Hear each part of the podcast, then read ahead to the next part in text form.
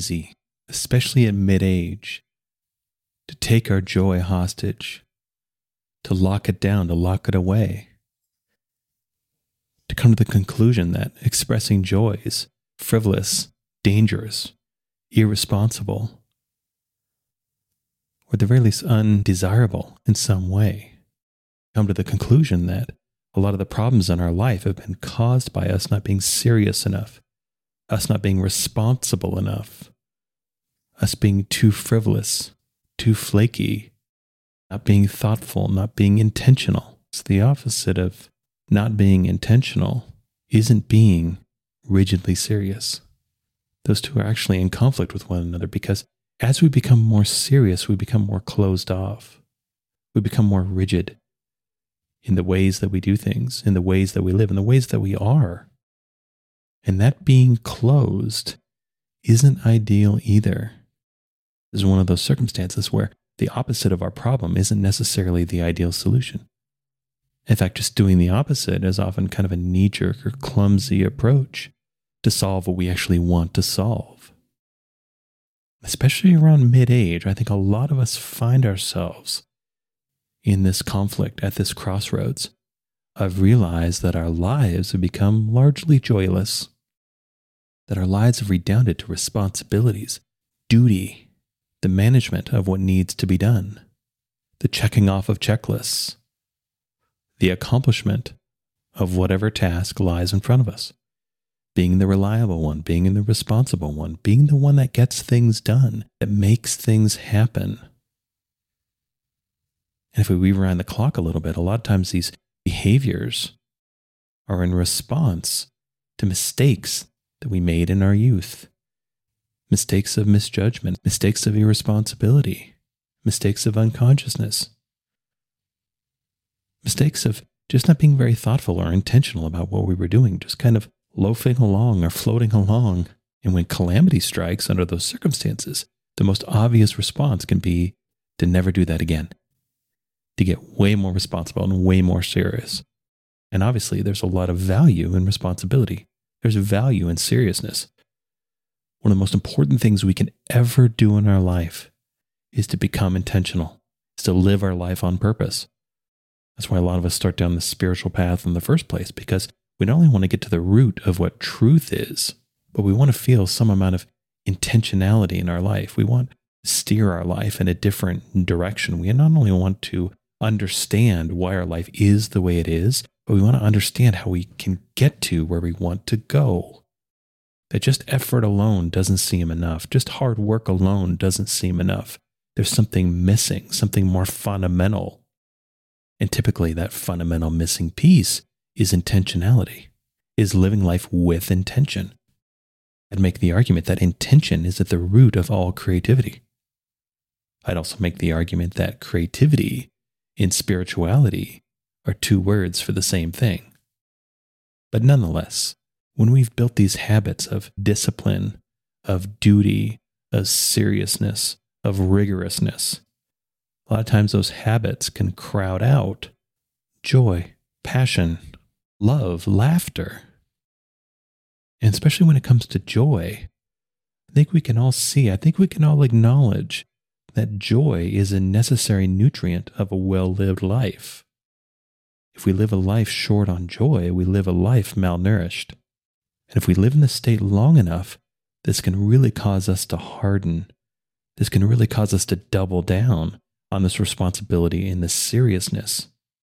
It can really cause us to close down even further, live life with more of a clenched fist, with a tighter grasp with a more sense of urgency, with more of a sense of a direness that ultimately makes our lives pretty bleak. It also sets us up to be a little bit over dramatic, to overestimate, to exaggerate the seriousness and the ramifications and the risk of what we're doing. Because it's kind of a self fulfilling prophecy that the more we grip our life, the, the tighter we grip our life, the more serious that we take our life, then the more serious we assume the ramifications of not doing so are. This is how we rationalize our behavior that whatever we're doing must be worth it because we're doing it so much, we're trying so hard.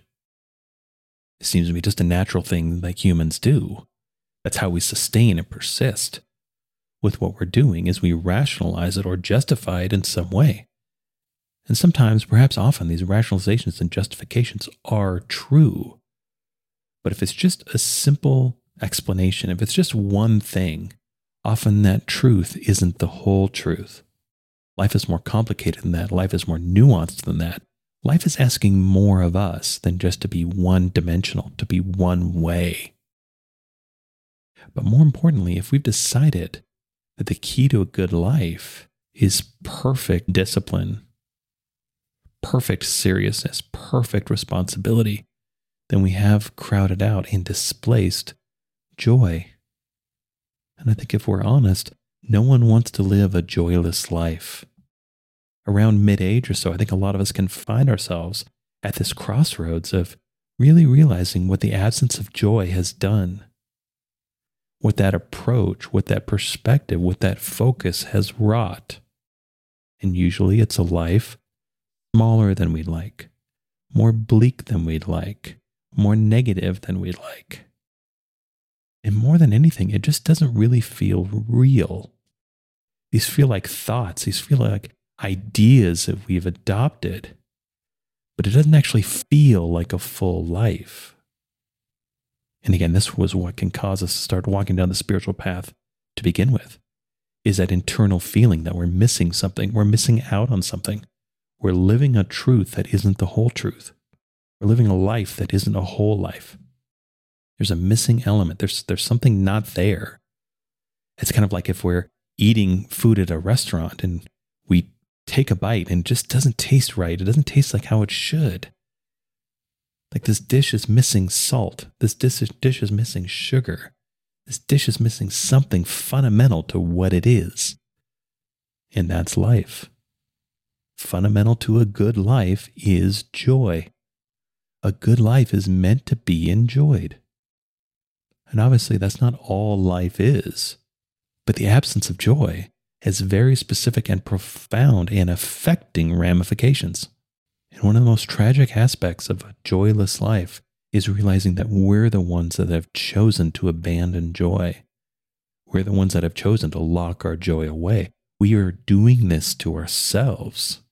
That can be a really difficult realization to come to, really difficult truth to live with.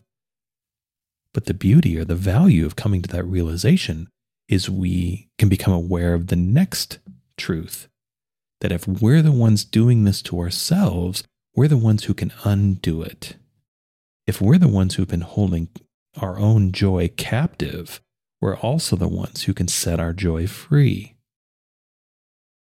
So if we look out in our life and realize that we live a largely joyless existence, that our life is really more about thought than it is about feeling, this is something we can do something about.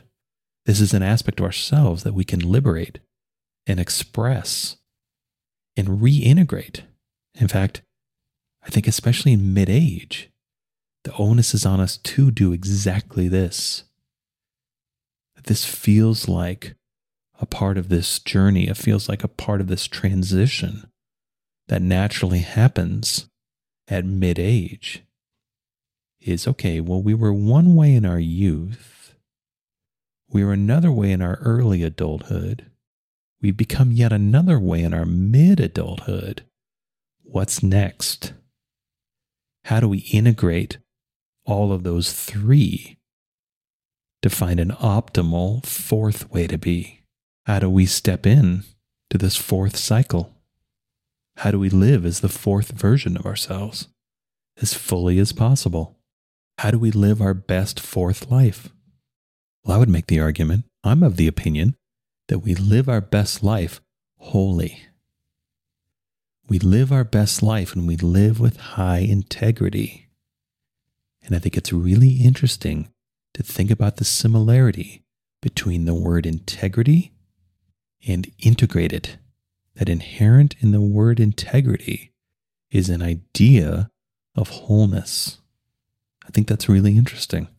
That might just be a cheap trick of language, but for me, the meaning of that feels deeper, feels more profound.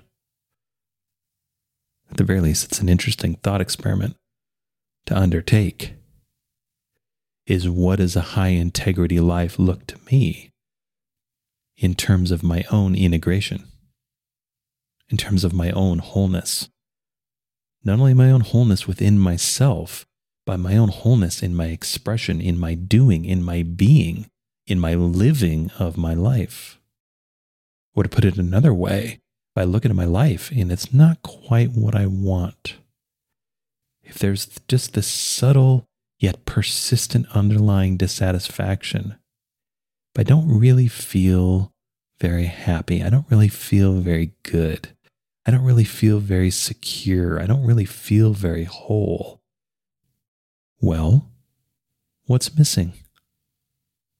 If it's not obvious, inquire after this. Go into yourself. Go into the various aspects of your body and see where you might be out of touch with yourself. Do you feel completely out of touch and integrated with your mind? How about your heart? How about your solar plexus or your or your gut? How about your root? Where do you feel disconnected from? Or to put it another way, if you think about exploring down within your body and you imagine a golden light descending down from above your head, down through your skull, and into your body, and all the way down to the ground. Where does that light get stuck? Does it bend? Does it refract? Or does it just stop at certain places?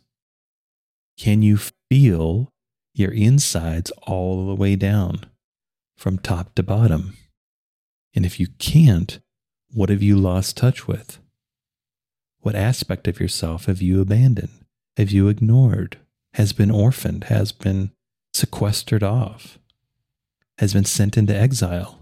Has been held captive under lock and key? These are all useful and worthwhile questions. And if you find that one of those areas is your heart, you can't really feel your heart as much as you'd like, then I think it's interesting to inquire after that. How are you not living a heart centered life? How is your existence, your doing, your being gone away from your heart? Been centered too much in your head, too much in thought, too much in logic, too much in habit, too much in routine.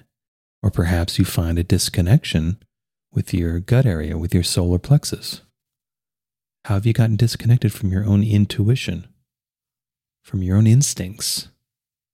How have you been just following what other people do, listening to what other people say, repeating the same habits over and over and over again because this is just what you do? In what way is your life in conflict or in ignorance with your own intuition, with your own knowing? Or perhaps you've gotten disconnected with your head, with your mind. Is there irrationality in your life? Is there chaos in your life? Does your life make sense? Do you have thinking? Do you have mind integrated with your life and your life experience? Or if you explore within, is there another aspect of yourself that's been missing, that's been silenced, that's been ignored, that's not integrated? It's worthwhile to explore after this. And if you find such an aspect of yourself, do something about it invite it back in, reintegrate, become whole, become complete. And if through this exercise you realize that you've abandoned joy, that you live a largely joyless existence, or at the very least, joy is at the very, very bottom of any priority list. Maybe see what happens if you change that, if you shake that up. What would your life be like if you actually had some joy?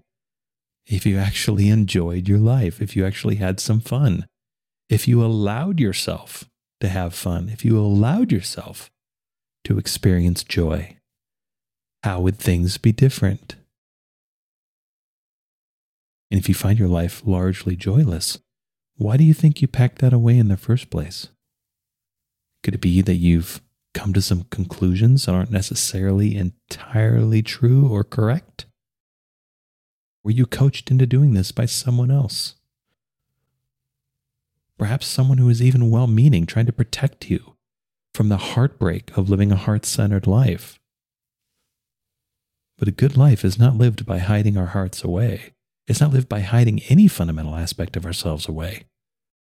A good life includes heartbreak, includes disappointment, includes pain. Because the more we separate ourselves and try to protect ourselves from pain, the more we separate ourselves from its opposite. Like if we're looking for some sort of investment, there's no such thing as an investment that doesn't require some sort of risk. And it's our job to find the investments that match what risk we can live with, with seizing the opportunity to actually have what we want. That it's worth it. Because ultimately, we're the only ones who can free ourselves. No matter how much we believe our freedom is predicated on the decisions and actions of someone else, or on the alignment of a certain set of circumstances, these are just ideas that we've adopted these are beliefs that we've had. These are ideas that we've chosen to believe in. And we can choose to believe in something else. We can change our mind. We can prove ourselves wrong. Because even if we become liberated by some external circumstance, there's two things wrong with that, or two things faulty with that idea. One, that thing didn't actually free us, we freed ourselves. And two, that was something we chose to believe in. So that freedom we actually created ourselves because of the satisfaction of something we decided to believe. We're the ones doing it. We're the ones drawing these boundaries. We're the ones setting up these expectations. We're the ones setting up these qualifications, these criteria. And we can believe in whatever we want we can liberate and set ourselves free whenever we want. And one of the best things we can free if we've been holding it hostage or captive is our own joy. It only makes our life better, it makes the lives of people we interact with better too. Nobody really wants to be in relationship with a sourpuss. Someone just venting their curmudgeonry, their pessimism, their negativity on anything and anyone around them, isn't that much of a good time? Isn't that fun to be around? Versus someone who's joyous and jubilant and buoyant and positive is good to be around. And we don't have to throw all of our learning, all of our discernment, all of our knowing out the window.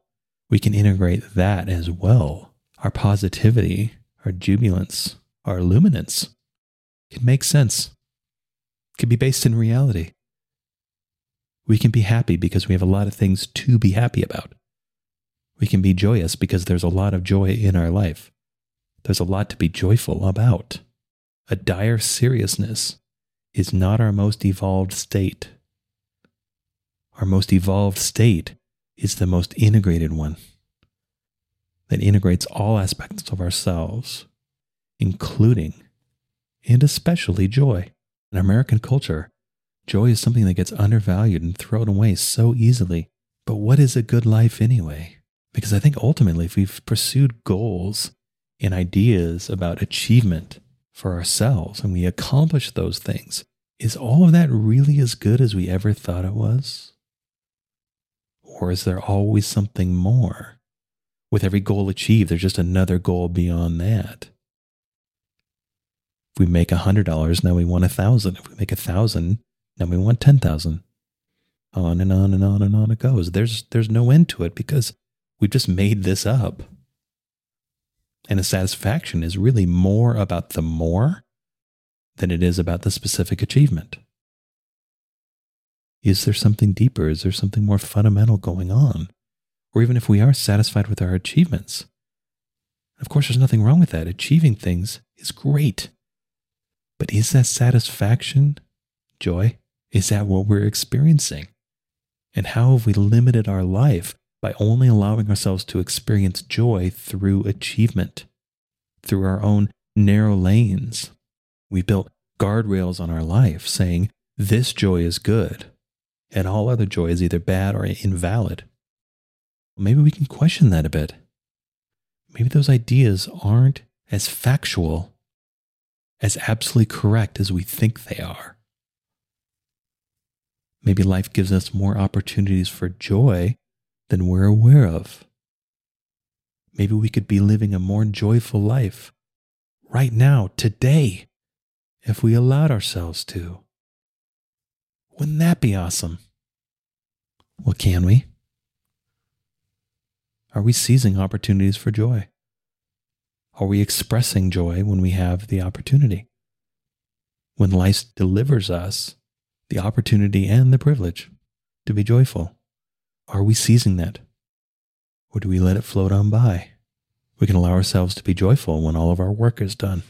We can allow ourselves to be joyful when all of our responsibilities are taken care of. It's important to question our own ideas. It's important to question our own boundaries. It's important to question the limitations that we place on ourselves and ask ourselves Does this actually serve me? Are these limitations actually a good idea? Is this actually helpful? Or have I just artificially limited my life in some way that's actually a detriment? We're the only ones who can ever know. And we have to be honest with ourselves. We have to be aware. We have to actually question our own rules. We have to actually question and be critical of our own ways of being. Because ultimately, we're the ones who are responsible. We're the ones who are responsible for our own life and the quality of our own life. And we have the opportunity and the responsibility to choose, to choose what matters, to choose what we do, to choose our own expression, to choose our own life. And we can choose to live a life in wholeness by integrating all aspects of ourselves. And if we've jettisoned or sequestered away the joyful part of ourselves, well, now we have the great opportunity to invite that aspect of ourselves back, be able to be more joyful, to experience more joy, to have a more joyful life because we allow ourselves to. We express joy and thus we experience joy. And we can be joyful while being responsible. We can be joyful while being serious. We can learn to be a more well rounded, a more whole person by integrating all aspects of ourselves, by using our experience, our discernment, our knowing, our learning, along with the feeling and intuitive aspects of ourselves. Every aspect of ourselves has value. Every aspect of ourselves is part of ourselves.